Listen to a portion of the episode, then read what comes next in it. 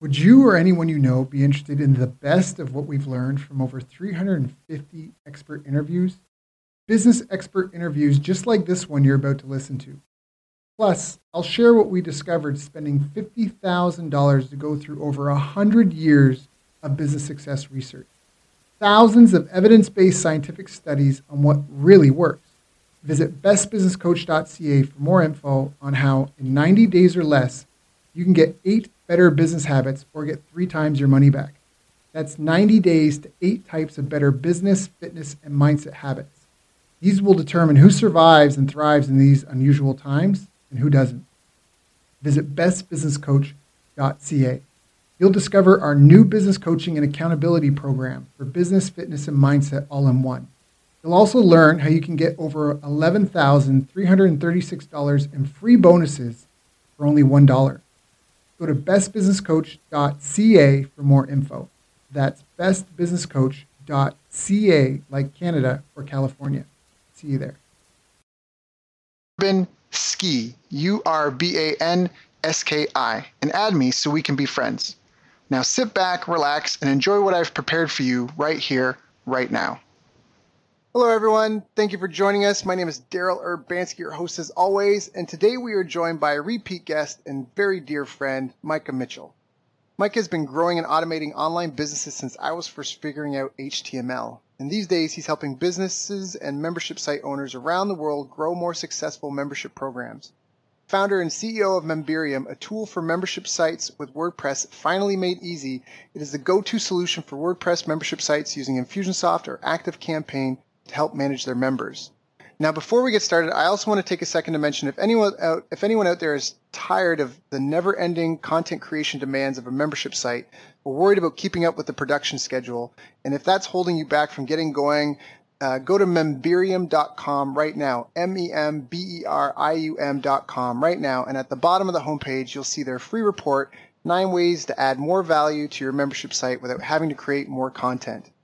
I've asked Micah to join us here today because no matter what business you're in, you can only do better by being community minded and membership focused. So, Micah, thank you for joining us, my friend. How are you? I am doing great. Thanks for having me. It's always fun to talk to you, Daryl. I know. Well, we, people don't know is we already talked for like an hour before we hit record. We're like, wait, we should do this podcast thing, shouldn't we? Yeah, let's get it going. So. exactly. but I mean, you got so much value to give, and you know, we talked a bit before about being inch wide, mile deep, and the value of focus. In fact, I got that acronym from you: follow one course until successful. Um, and I just love it. And I just, you're such a, a good role model of that. And you've been just driving things home with membership sites, you're really becoming the kind of the kingpin of and like the godfather of membership stuff to the point where major companies are wanting to get you involved in helping them out and, and get their things up and running. And uh, I think there's just a ton of value to give because so many businesses, I mean, even if it's not an online membership site, even a restaurant would benefit from having a membership program of some sort. It's just such a, uh, uh, a fundamental principle of business success. Like build a community around you and nurture and grow that community. So I think this is going to be a great call for everyone that's listened in. They may want to check out our other interviews as well because I just, you know, you just can't be too much of an expert. So, uh, Micah, what's kind of new and happening in the membership world? Like, what are some of the major developments that you see or trends you see going on with a lot of your clients and customers? Ah, so you know the membership world. It's kind of funny because people have been selling content for a while, and it goes through these I would almost call them cycles where it's kind of really popular and then it dulls down a little bit. You know, a, a year or two ago, we had the learning management systems come out like LearnDash, where mm-hmm. people can track their progress, and that was big. And then there's not been a ton of you know super new things, but there is one thing that we had requested so much we built a feature and now we're starting to see that feature in other people's softwares as well mm-hmm. um, and i don't know if their clients are requesting it or you know if they're copying from us or whatever because we've kind of pushed it but it's we call it parent child access or maybe umbrella account access and it's where one membership like you buy a membership and you log in and you're actually able to add other people onto the membership. So for example a business owner buys a membership and they log in and then they can add their team to train under them. Because in the past what they would do is they'd buy you know for example i've even done this where i buy a membership as the business owner. I don't really want to go through all that content and so i give my login to one of my team members and i say hey go through this well, this new this new thing with parent child it lets you add sub members basically underneath you. So, you know, Mm-hmm. so I can buy a membership and then say, hey, I want my secretary to take these trainings and I want my sales team to take those trainings and support Mm. to take these trainings. And the cool thing about it is when you combine that with the learning management system stuff, each person has their own tracking. So Mm. instead of them logging into your account and marking a video as watched that you actually haven't watched yet, they log into their own account, which is a sub account of yours. They do whatever they're going to do, and it's all tracked specifically just for them. So all the quizzes, you know, all the completion tracking. That way, you can actually, as the business owner, look and see, hey, what are they doing? How far did they get? Um, so that's, I Really think, the powerful. big thing.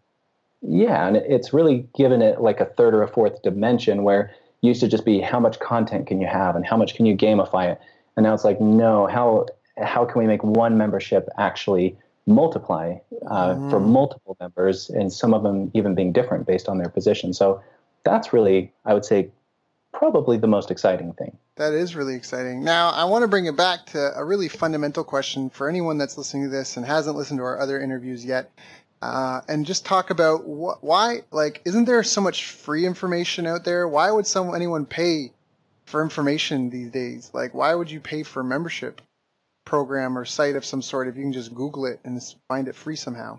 Yeah, it's a great question. And, you know, I actually love free training. I don't mind going and watching some YouTube videos.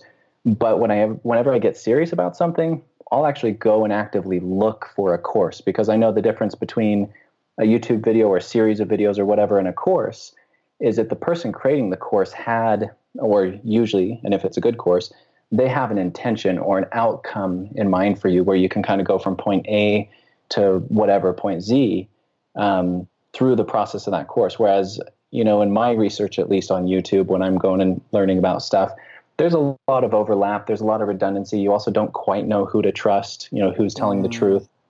So I would say buying into a course, you're going to get a much more organized set of information that you can go through and retain and put to use better, you know, and it depends on the subject. But to me, it's like, yeah, that's, that's definitely worth some money. If the course creator does their job well, Mhm. it's worth it for me in time to save. That's awesome. Now, are there any types, if there's anyone that's out there that's got a membership program going, or they're even thinking of starting one, or do you see certain types of membership programs uh, having higher success rates than others? You know, is uh, I don't know if that's the best way to phrase that question, but hopefully you get what I mean. Uh, I do, yeah. And it's interesting. I was talking to somebody, uh, I don't know, a couple of weeks ago, and they are really high up in the gymnastics world in the US. And it was super interesting because they have like one of the best coaches as a partner who creates the content. Um, they're an internet marketer. They're kind of in that dream position that a lot of marketing consultants want to be in, where they're partnered with a content um, specialist. hmm And she was just kind of saying, well, at the end of the day, we just can't make that much money out of it. Um, you know, like youth gymnastics or gymnastics in general, that type of training through a membership site. Uh, and she's been at it for a long time. And um, ultimately, just to, you know, give the spoiler at the end, I did, we did find a way and I did encourage her to go deeper with it. But what I took from that afterward, as I was thinking about it, is the B2C world, consumers are not as likely to pay. Um, B2B, a lot of them are doing really well because for business, even if you go spend $1,000 on a course, you you don't need too many nuggets. And I know you know this, Daryl, because we've been in masterminds and stuff Mhm. together. One idea can be worth way more than you paid for the course. And so I'd say B2B generally has, you know, people are going to get an ROI on that. And so they're much more likely to try things, uh, buy things. They're willing to spend a little more. It's not a hard and fast rule, but I'd say that is one of the basic principles. Right. Yeah. If you can validate and prove an ROI on the investment, it makes it kind of a no brainer. And it can be, again, in business. I mean, if I can, for a lot of people, depending how much your course is priced, it's $100, it's 200 it's 500 it's 1000 You know, how many new customers do you have to be able to help that person keep or get in order to make it worth their while? So I get what you mean by that as being a really powerful argument. Um, what do you see? Because now you've helped like thousands. I mean, how many, how many active how many active sites do you have? You don't mind me asking under Mem- Memberium right now? I don't know the total number, but I'd guess uh, I know it was over 3,000 months ago. So probably between three and four, could be over 4,000. Right, which is huge. And I mean, between those sites, there's mil- is it how many people? Like how many seats? Like how many log? Like I know Dave. Yeah. yeah, that's I know he's always counting it. And again, last time I had looked at that, it was about 8 million. So it could be over 10 these days. I'm not, I don't know. So over 10 million active users using your software. That's a lot of data to be collecting and combing through and looking at. Um, when you go through these sites, do you feel that there's a lot of bottlenecks or phases or stages that people go through with their membership site? Yeah, actually. So speaking of stages, and I, I don't think we've ever talked about this, but No. uh, this last summer I was freaking out a little bit because I had a live event and I had all these membership site owners coming in. And I was like, I got to figure out something to give these people, um, you know, like something new and exciting. And it it kind of came last minute, but it fit so well. And so since then, I've been kind of working on and refining this concept. But basically, uh, if you don't mind me, and I'll dive into it a little bit, Go. but there's these four stages that we've identified. Okay. Um, and so the first stage is infancy, and that's where they have zero. So there's a number on each stage. Um, and I got this idea, the concept. Um, I borrowed it from the book Ready, Fire, Aim. And, uh, and I'm, I'm sure they borrowed it from probably somewhere else. But in stage one in infancy, you're between zero and 10 membership billings per month. So whether that's a monthly member or a one time fee, whatever, just between zero and 10 billings related to your membership site or course per month. And so the main challenge there is you got to build the site. You don't know if it's going to sell. You got to build your initial sales messaging and so forth. Um, and the big opportunity is that if you can get a really basic site built and you can get a sales letter to convert, you get proof of concept. And so what most people don't realize, and I'll, I'll go through the stages and then come back to this, but the reason most membership sites that don't do well, the reason they fail is because they're doing stuff for the wrong stage. And always before, there wasn't a lens to view this through or something to measure it against. People would just see another membership site and they'd say, Oh, I want to do what that guy's doing. And so they'd go try to build a community onto their site because that guy did it. Or they'd, Mhm. you know, try to gamify it to death right, somebody else did. right. Yeah. Yeah, and it's they'd get way ahead of themselves because if you don't have a couple members or your concept isn't proven, um, at least at a minimum, you could waste a lot of money. And I've met a lot of people, I'm sure you have too, who have wasted a lot of money and then found, hey, this doesn't sell as well as I thought it would. Mhm. Um, so that's kind of that first, that infancy stage is just to kind of prove concept and get the site built. And most people's challenge there is technical. Like they got to learn how to build a site because it's their first site. They got to develop content. Um, and then they have to know how to sell a little bit. But once you get out of infancy, the next stage, childhood, is between 10 and 100. And this is where your main thing, and this this is the basically the one people skip the most. The only thing you focus on in childhood is sales. So if you get a basic concept up in infancy, you don't go start improving it. You don't say, "Hey, this is you know it works. Let me go add more content or more features for my customers. Let me increase the value of what they're buying." Right? That's what Mm. most people think. But the reality is, no, you really haven't proven the concept. And if you can't get up to 100 billings a month, you shouldn't be doing this because at most fees, even up to let's say 97 a month, that's only 10,000 a month. And if you're running a site and a CRM and some marketing software and some hosting, and you know you've you've invested your own time into it, you want to make a little bit more, right? So Mhm. a- at least you want to get to that 100. So basically, in childhood, it's between 10 and 100, and the biggest challenge is sales. And the biggest opportunity is if you can get a sales message that works, like something direct response or evergreen that, hey, this works consistently and can get you over 100 members, then you go to the third stage, um, which is adolescence, and this is between 100 and 500. And in adolescence, this is where you're really going to do what you want to do, which is improve the user experience. This is where the number one issue. So, you know, in the first stage, you don't know what you're doing. That's the challenge. The second stage, getting sales and leads, is the challenge. The third stage, it's like, okay, I got over 100 a month in billings here, uh, meaning 100 separate billings, whichever they may come from. Um, but at this stage, then your problem becomes retention because now that you can get customers, can you keep them? Um, and so that's why now it's like, okay, now gamify, now add a community, now do all the things that so many membership site people um, will preach to you, but they don't tell you don't do this in the beginning. And that's where Mm. it's like, no, you got to wait until you have enough sales coming in. Then when you go optimize the system and you learn how to keep people longer, you've got a steady flow of customers and the business starts to accumulate versus Right. just kind of spin the wheels. I love um, that because a lot of people in their business, especially, and I want to po- point this out because I think this is a really important point. Like there has to be a steady flow in your business. Like there just there has to be lead flow. There's so many people that are caught in a feast and famine mode with their business, and a lot of times it's because the person that's delivering the product or service is also the one that's getting new clients. And it's so powerful and important to be able to have both functions operate interdependently. So there is a steady flow of new people because of that exact reason. So, you know, whether you're an agency and you're going from onboarding new clients and, and taking care of them versus getting new clients to onboard, you know, or whatever that business is, I love what you're saying here is like, let's make sure there's a river of flow before you go through all this headache and hassle to build all these operations and systems and invest all this time, energy, and money in, in optimizing things make sure that there's this is not going to go away anytime soon, right? Like if you can get to 100 sales per month or 100 recurring membership member subscribers and you can maintain that because there'll always be attrition, right? That's the big goal first. That gives you a volume and a mass enough to test to be able to see meaningful movements. And if you can't get there, is that really what you want to spend the next 5, 10, 15 years of your life building around? Even if your plan is to sell it, it's probably not going to happen in less than 5 years, right? Depending what stage you're at. And so I just love that you're talking about that. Like, just get the river flowing because so many businesses don't even think about that. And it's such a reactionary thing. And I, I just wanted to stop to point that out for any audience listeners that, that, that kind of grazed over them. Like, Mike has already uh, fleshed out three stages. And the very first is a minimum viable product and a proof of concept sales pitch and then it's scaling that to where you have a repeatable, scalable, and ideally automated.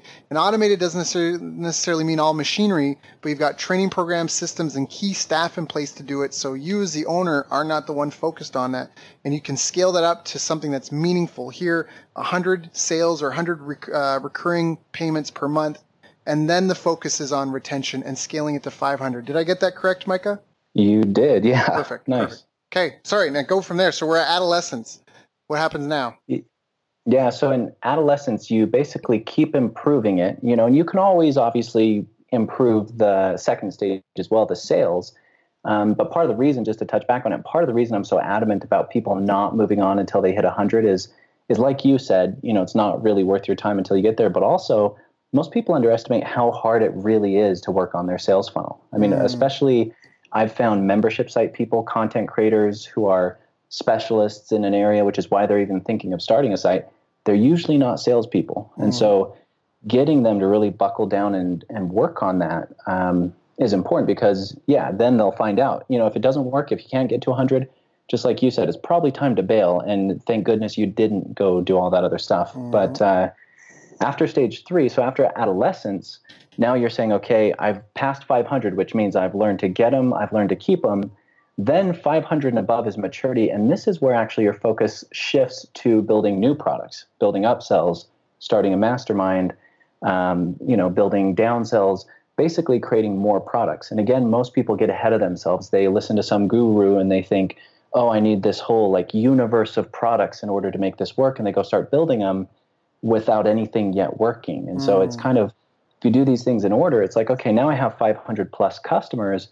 If I go build another product, chances are I'm going to be able to sell a few of them to these 500 people who are already paying me. Mm. So um, at that point, it becomes really profitable to start a mastermind. But you know, and uh, you've probably seen this too. I know I've talked to several people who try to start a mastermind and they just don't have enough of a pool to draw on. Even if they're mm. pretty popular, if they don't have a paying customer base who they can you know, quote, upgrade into mm-hmm. the mastermind versus mm-hmm. just sell it from scratch, it becomes pretty hard. So, uh, yeah, stage four, basically the big challenge is creating new products and learning to upsell and cross sell. And the big opportunity is you can increase the value of every single customer coming in. And so once you're through stage four, then you can repeat all you want. You know, build another product, start at stage one with another product, or improve sales, whatever you want to do. But like I said, most people fail because they're doing the stuff from the other stages in the wrong stage. Mm, mm, mm. And what I love about the, just this model that you gave is that uh, we both know Brad Martineau, and one of the things that when I, I, had him on this show, another great interview was he gave me this quote. I love it all the time. He says, "When you look up entrepreneur, er, entrepreneur in the dictionary, It says a person who organizes a business or businesses. What it doesn't say is a person who answers the phone, you know, mops the floor, cleans the toilet, does the taxes, makes a sale, delivers a service. Like, it, you know, it's not that one person that does everything. And the model that you just fleshed out, it's like getting something up, running, scaling, kind of operating on its own, and then you can repeat it and what I love is like you mentioned cross selling. So maybe you get to maturity with your first product. You get past adolescence. You're doing 500 plus billings per month uh, for this product. And now you go, okay, I'm going to launch this new product. And that can feed, and if you're smart, there's a way and a bridge between what you're selling. So there's some sort of transference between them where customers can jump from one product to the other or graduate from one to the other. But you still kind of build that one maybe as an independent silo. So that way they each, like you have some diversity happening and diversity leads to stability to now where you're building a business that's got like one, two, three legs of income, right? Three legs of customers that's sharing between all of them. And if you go through this process and all, I just think it's a really powerful method, especially because the big focus on getting the scalable, repeatable sales process, you know, in the childhood, because that's, you just need to have that happening. You know, if you maybe you would say something different if, uh, there was a big fire going on where they might be making a sale you know, but they're getting a high number of refunds. I mean, is that, would you say that retention might be an earlier issue in the beginning if something's like really wrong, or would you still say just focus on the sales as much as you can? And how would you handle that? Is there like a line someone should know of? Is there a ratio someone should be aware of? Like, look, I know I said stage one and two are, you know, mostly sales and minimum viable product, but if you're getting more than 20% refunds or, you know, 12% refunds or I don't know, if you're getting death threats, go ahead and like, yeah. like um, yeah, what would you say would be something reasonable to, to, to tell someone whether it's because I, as the owner, any refunds feel like too many, especially if you're new and starting out.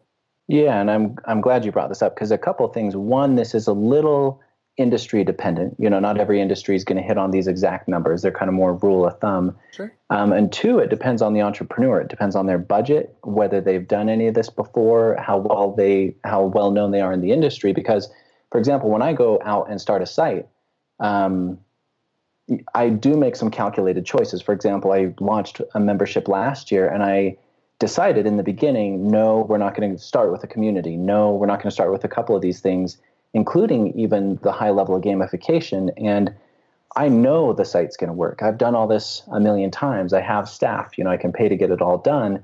Even then, I pretty much followed my own rules. And now, you know, we got like 200 sales kind of right away. And so it's like, okay, now we can work on retention. Um, but I wasn't 100% sure we'd get them. And I don't think we would have gotten them if we would have gotten ahead of ourselves because we spent a long time on sales. So um, what I would say is, there's again these are these are a little you know general you mm-hmm. you don't have to wait until exactly 100 but yeah to your point about the refunds or a really you know product that just isn't hitting Obviously, that could be a couple things. It could be that your sales message is off; it doesn't match the product. But if the product's really just bad, you know, mm-hmm. um, back up and yeah, I mean, fix. I would say you're kind of back in stage one. If you're getting ten sales, but one or two are refunding, well, you're really getting eight or nine sales.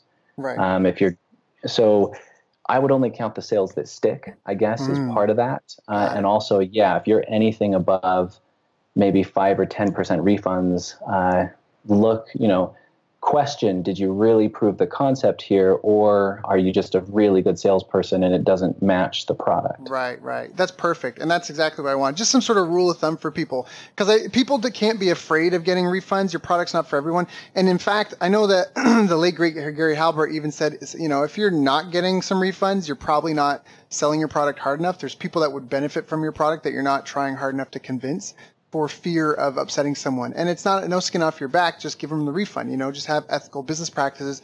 And it's okay for someone to try something out and not like it, not want it. You know, uh, and that's where I've asked for that rule just to help because I know for business owners it can be difficult to separate the two. So.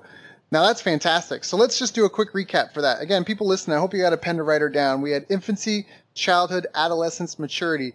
Infancy, proof concept, get sales, make your basic site childhood, that's just sales, just sales, sales in a scalable, repeatable uh, process. And then adolescence is 100 to 500 billings per month. And Micah, is this true whether no matter the price point of your product, whether it's a $50 course or it's a $50 a month course or it's a 500 a month course or $500 one-time fee course. You just want the the because you're you're very specific, and that's kind of what I want to ask about is. You know, because it's almost it's e- easier for people to be successful with these goals, perhaps if it's a recurring bill, but you were just you kind of lump them together. It doesn't matter if it's a one-time fee or a monthly fee. You want this many billings per month, and I just want to ask, kind of, what's your reasoning for that? Uh, there's a couple things. One is you want to, you know, it's like if you survey 10 people, you can't really trust those results as well as if you survey 100. So you want a big enough sample size mm-hmm. um, of just people, regardless of how much money they have. But it, it definitely does vary. Um, uh, based on the industry and whatnot and budgets sure. and experience and all that like i said but i would say that yeah it is really more based on sample size and especially if you look at maturity where we're going to say hey let's upsell a higher level product and make more money well e- even if you have 50 people paying you a good amount of money if you can only convert 10% if you can only convert five of those people into the next level is it worth it and right. if the answer is you know yes or 5% two and a half people is it worth it? So you can kind of extrapolate the numbers and decide is it worth it. Mm-hmm. But yeah, the reason is is it's like any business, and we're not talking huge numbers, right? Like uh, 10, 100, 500. And so it's like any business, even if you have a slightly higher price point, I'd say it's a pretty safe, um, you know, pretty safe rule of thumb. And again, if you are super stoked because you're charging a thousand dollars a month and you get a hundred people and you're at a hundred grand a month, heck, I'd I'd go for an upsell before I get too crazy, you know. So so yeah, it will vary, but most people, you know, where they're in that hundred-ish range or sub 100 range on their billings, yep. uh, that's really who I've got in mind. And then the higher level, you could probably cut some of those numbers in half. Sure, sure, sure. No, of course. And again, it, it is a bit by feel, but I, I think this is a great rule of thumb. Now, we beat the drum about building a team a lot here on the show, and I want to ask, in your experience, are there certain key members that a, a, person should have? Maybe they already have a site up and running, but you know they're they're kind of a one man show or one one woman show, or maybe they're not and they have a team. Is there like an outline? Of course, it's going to depend on industry and skill set and that, but generally speaking, are there c- certain roles that you've found as kind of fundamental across all different types of membership businesses? You know, um, that's a really interesting question because so many of these people I know really well, you know, and they talk to me about their employee um, issues and things like that. And I've kind of seen two basic patterns. Either people will get someone like them to take work off their own plate, or they'll get someone who's the opposite of them to to complement them, right? To take mm-hmm. care of the mm-hmm. stuff that is in their weakness. And um, the way that I would look at it, if I was starting a membership site today, is I would try to at least get through infancy myself. Um, through a little self study. And five years ago, I wouldn't have said that because the technology was too hard. But nowadays, it's like, yeah, I mean, there's there's a million ways to build this with no technical experience. You can just go with a product that's easier, right? right could, like Memberium.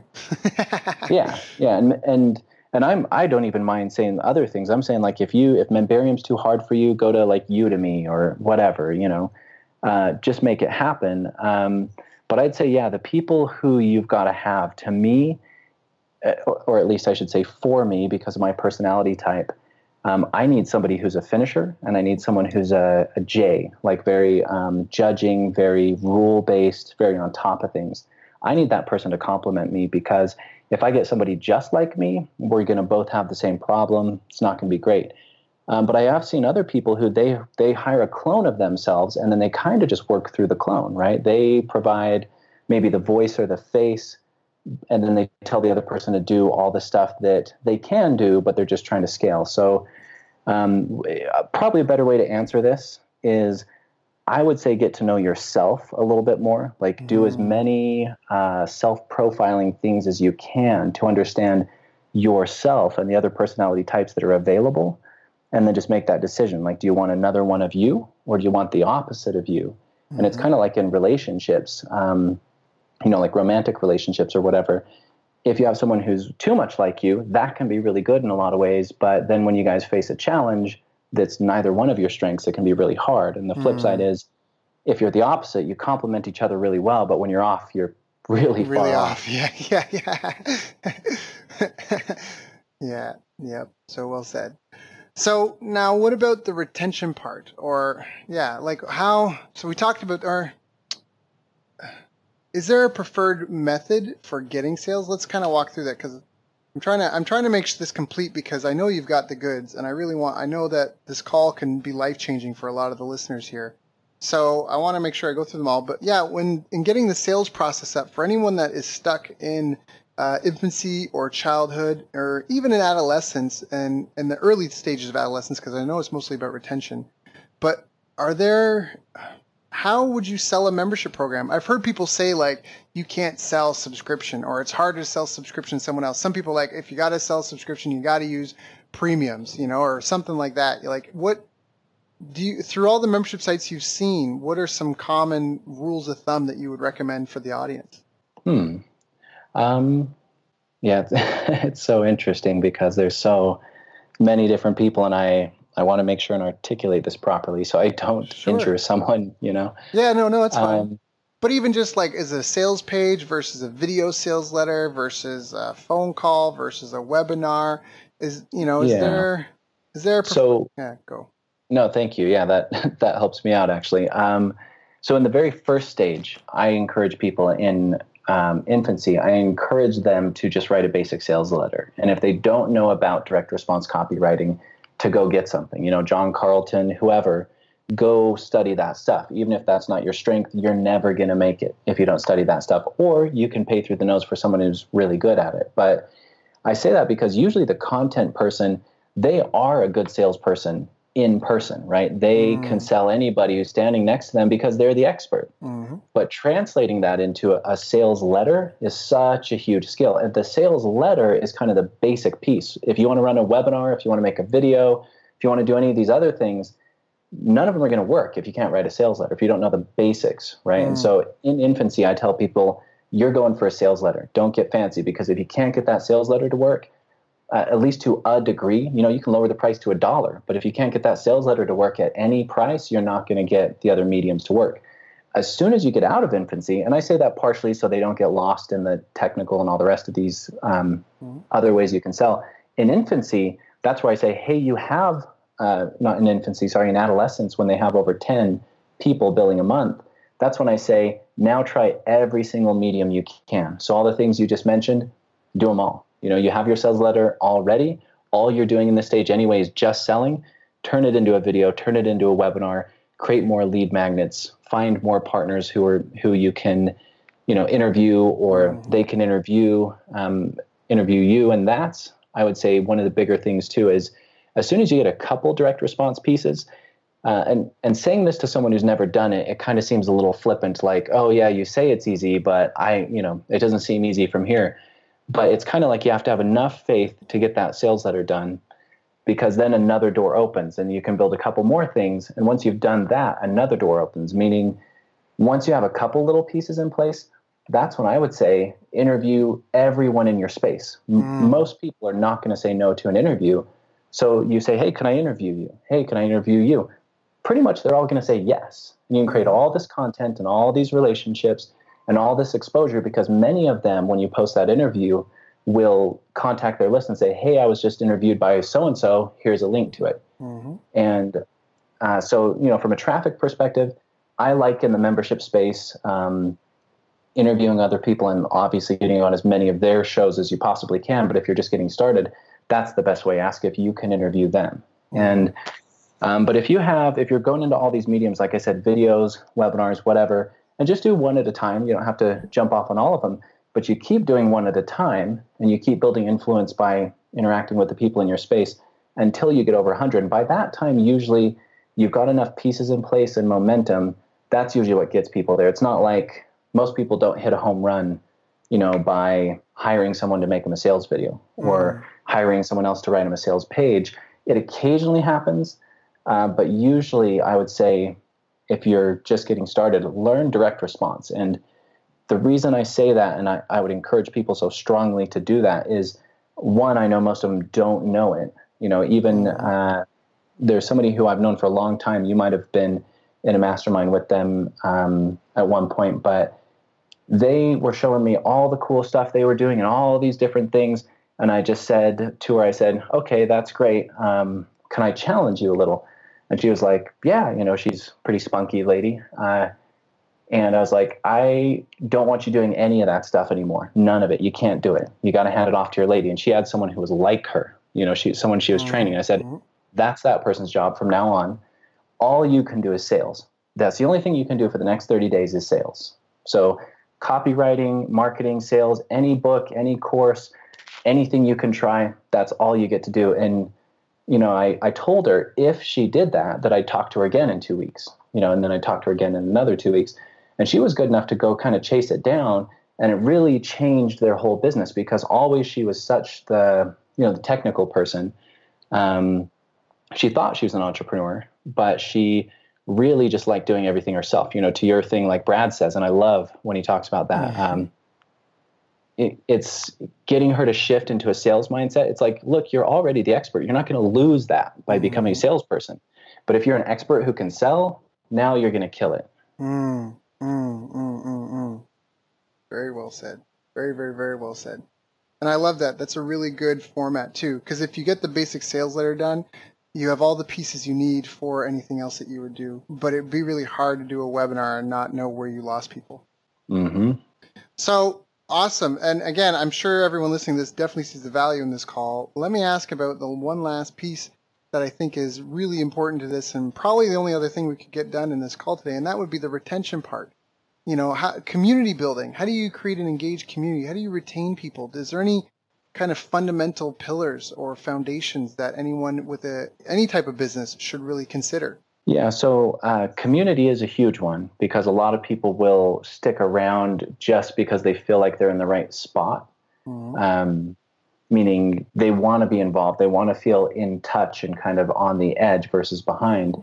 And so if you create the way to create that anyways obviously is you know with the community and with your content but the community piece in particular uh, if you're going to go that way obviously wait until adolescence i'm sorry wait until um, you're far enough along because otherwise your community is going to be a ghost town Mhm. and that's most people's problem is they can build the most technically advanced community with all these cool features and notifications and you know peer-to-peer stuff uh, but if there's nobody in there it doesn't work and so one thing I'd say is wait a little bit before you start it. Um, or there's a there's a other side to that. But if you wait until you start it, then you can start it with a bang. You know, you invite everybody in, and then you yourself as the leader need to lead that community for the first while. And like I said, I started a site last year, chose not to put a community in because I knew I wasn't up to, you know, conversing with them for the first while to get that thing going. And so it's like, okay, I'm going to wait so that when we do start it, I'll already have some content planned. And there's a couple examples. So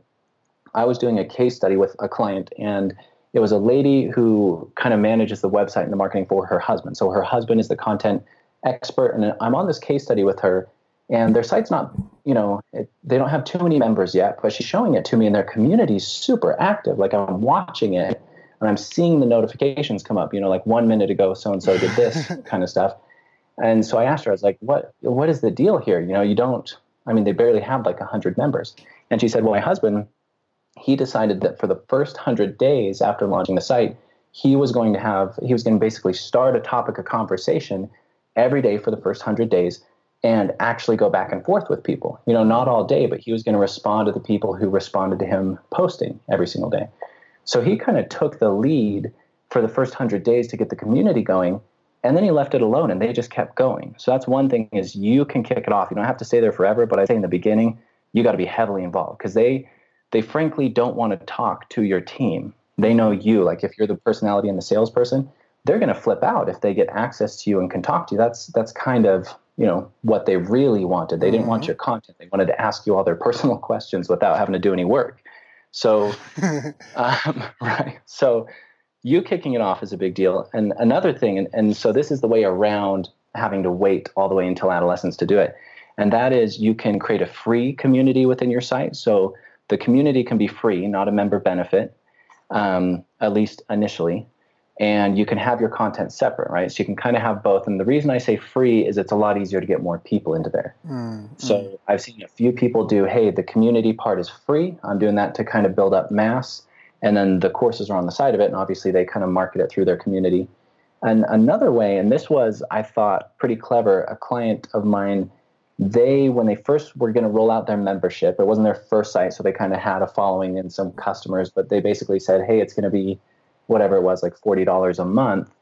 Um, but we're going to have a one-time offer of 40 you know the monthly fee is going to be the lifetime fee until we get our first i think it was 500 or so members. And so they did that and it's like well they're throwing away money but at the same time they front loaded their community with 500 raving fans who are going to love them forever and they're never going to cancel because they bought a lifetime fee. So instead of the early turnover most communities have they have a built-in you know basically mm. community management system of all these lifetime members who love them and then those people keep all the people who come afterward so depending on the size of your influence you know you don't have to do 500 but just saying bringing in some lifetime people is a good way to preload a community. Bringing in some free people is a good way to preload it.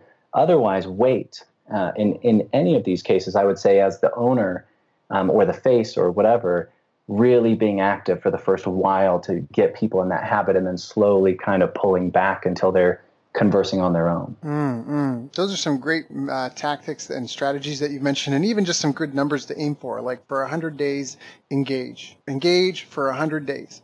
Put that, make that a to do item in your calendar because you know that you're investing in something for the future. You know that these people will respond, and you know that it, it'll create a lifeblood and and the lifetime member as well. These people have buy-in; they feel a sense of ownership. You know, you're leaving a bit of money on the table, but uh, it gives you the proof of concept, the initial sales, and then, like you say, those people that have a reason, like a stake in this. Like uh, people tend to really own things in certain respects, right? When you tell someone they own something or that they're a lifetime member of something, if they value it in any way, shape, or form, they will they will police the community for you, right? Because that's their ownership. This is my house. What are you doing? I'm going to be here for life. I don't want you in here posting this random, you know, this stuff. So that's that's really really powerful. So now, would you say that's one of the most important components for retention is community? Is there anything else that we should be aware of? Uh, I would say it is probably the most important. You know, so you've got your content, um, you've got your community, and there's a lot of different models. So I have sold a subscription membership site where there was no community and there was no ongoing content. Mm-hmm. Um, and still people bought it on subscription and paid on it for years and it mm. wasn't that i was trying to take advantage of them it was hey at the time we didn't have the parent child stuff it was hey uh, go through this training um, but you're probably going to want to keep it because when you have turnover in your business for example you're going to want the new guy trained as well so right.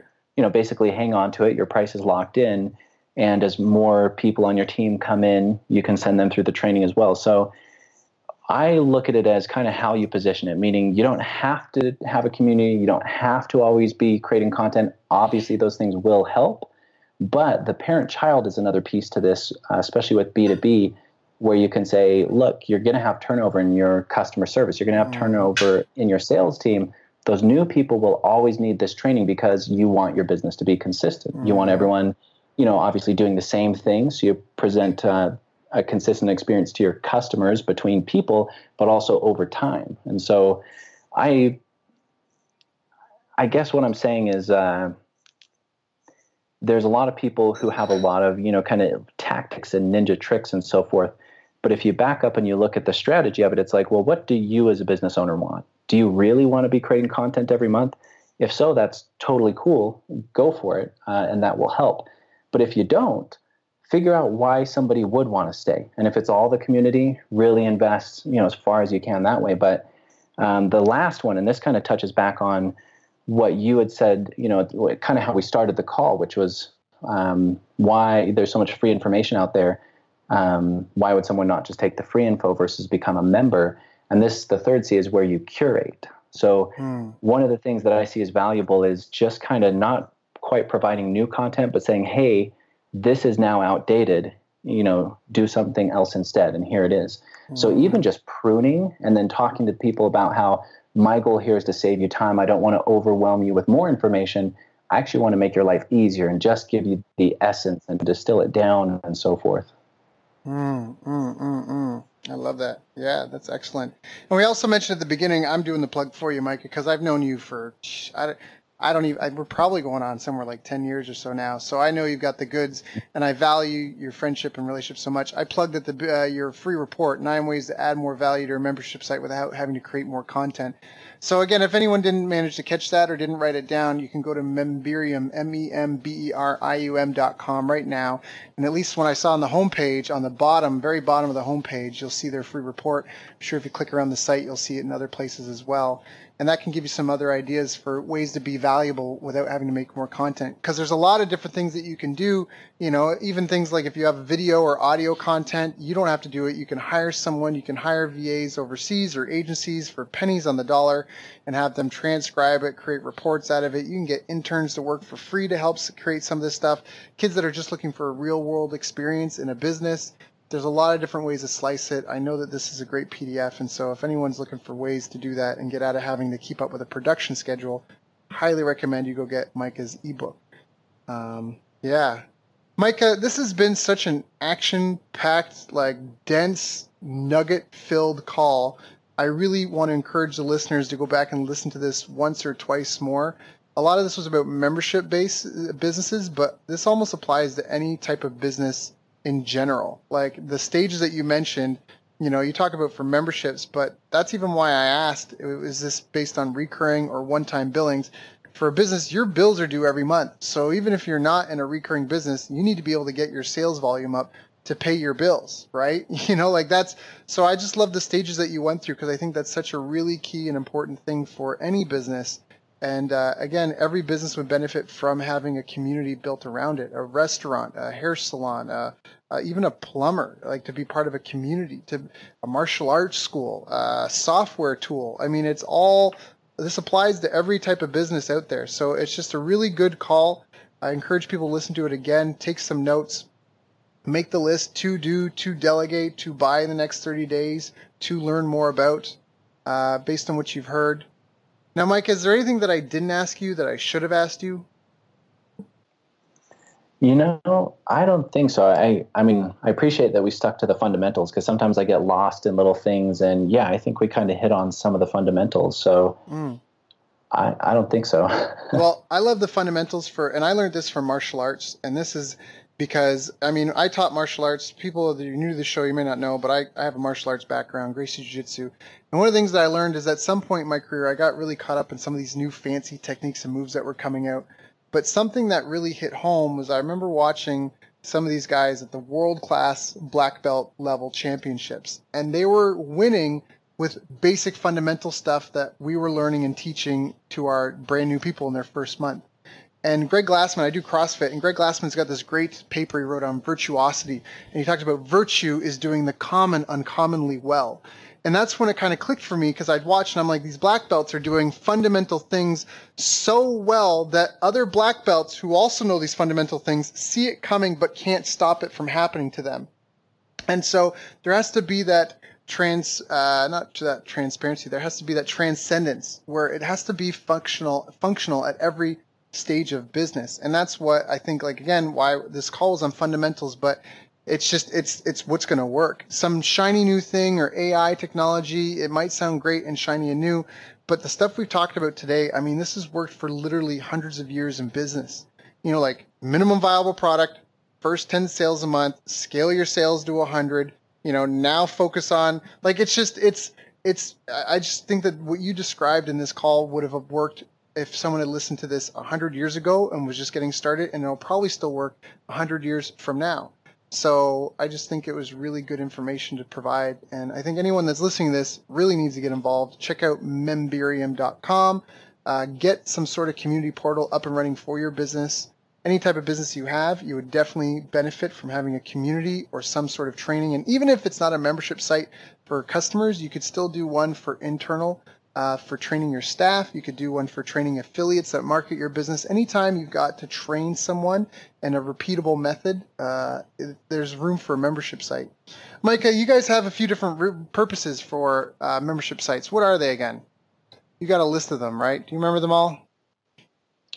Uh, so you mean like internal training versus an add-on for clients and all that? Yeah, there's well, no, I mean the different types of membership sites. Like there's a staff training portal, there's a customer membership site. Oh, like, gotcha. a, like an affiliate training site. There's one where what else? Where were they? I know you got them. Hold on, let's load them. Yeah. So when I when people ask about like what you can do with it, um, I like to think of it as anything that requires a login. So yeah, your affiliate has to log in maybe to get their links. I would give them some training along with those links. Hmm. Your employees, you get them to log in for training. That's a huge like Hmm. I always say, and I, I should have touched on this a little bit, but every single business really does need a membership site because just for your staff, you know, honestly, Hmm. everyone knows, hey, I should create staff training. Nobody does it. I, I think partially because they don't know where exactly it would go. So, you know, a membership site for your staff, a membership site for your partners. And what most people miss too is you don't have to be selling content. I would make a membership site, and just like you've said all along here, a community, no matter what type of business it is, I would make a site as a bonus for customers, right? Even the plumber Mm. can have some training in there where they have to Mhm. log in for how to whatever snake your own drain or Yep. whatever it is. Yep. Um, and then they're going to call that plumber back next time versus the next guy in the phone book. So Mhm. every business needs a membership site for anyone they interact with. Build an area in there for that person. Mhm. Um, it's, I mean, I'm obviously biased, but I really, really believe in that. Yeah, no, I'm biased too, and I don't even have a membership software tool. So I'm telling my audience members, go go check it out. Definitely check it out. And like Micah said, you know, if Memberium seems too complicated, get something else. But you need it in your business, and if you do get stuck or you have any troubles, Micah is the the best expert I know of on this topic. So please feel free to reach out to him, memberium.com. Micah, uh, again, thank you so much. I always value your time. I value your your intelligence, your wisdom, your education. I value growing with you over these years. And I just am grateful that I can say to my community that I know someone like you and know that they'll be well taken care of. So thank you. Yeah, of course, man. And hey, I miss you. yeah, I haven't seen you in person for a long time. So I, I always love talking to you. It was great catching up, and I hope it was helpful. Thanks for having me on. You've reached the end of our interview. Now, first, let me thank you for listening. I appreciate and respect you more than you'll ever know. And now I'd like to ask you a couple of questions. First, what three lessons did you just learn? What three aha moments just jumped out at you? Second, what can you implement for yourself and your business in the next 24 hours? Third, what can you give to someone else to help you with or give to them to just do it for you? Whatever it is, remember taking action is the secret sauce to results. Now, if you think this interview would be helpful for a friend, please give them a link to it. It'll help them and it'll help me too. I'd also like to invite you to help me find out more about the challenges you're facing, your dreams, your goals, and how I can help you overcome what's holding you back. We both do better when we know better, and your success is my success. So please reach out and interact.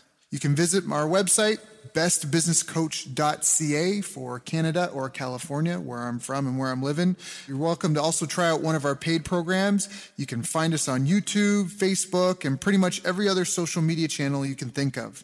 You should also subscribe to the podcast. And if you're enjoying them, please leave us a nice review. It really helps. That's all for now. Once again, thank you. Take care of yourself and remember the world needs the best business you can build. And I believe in you.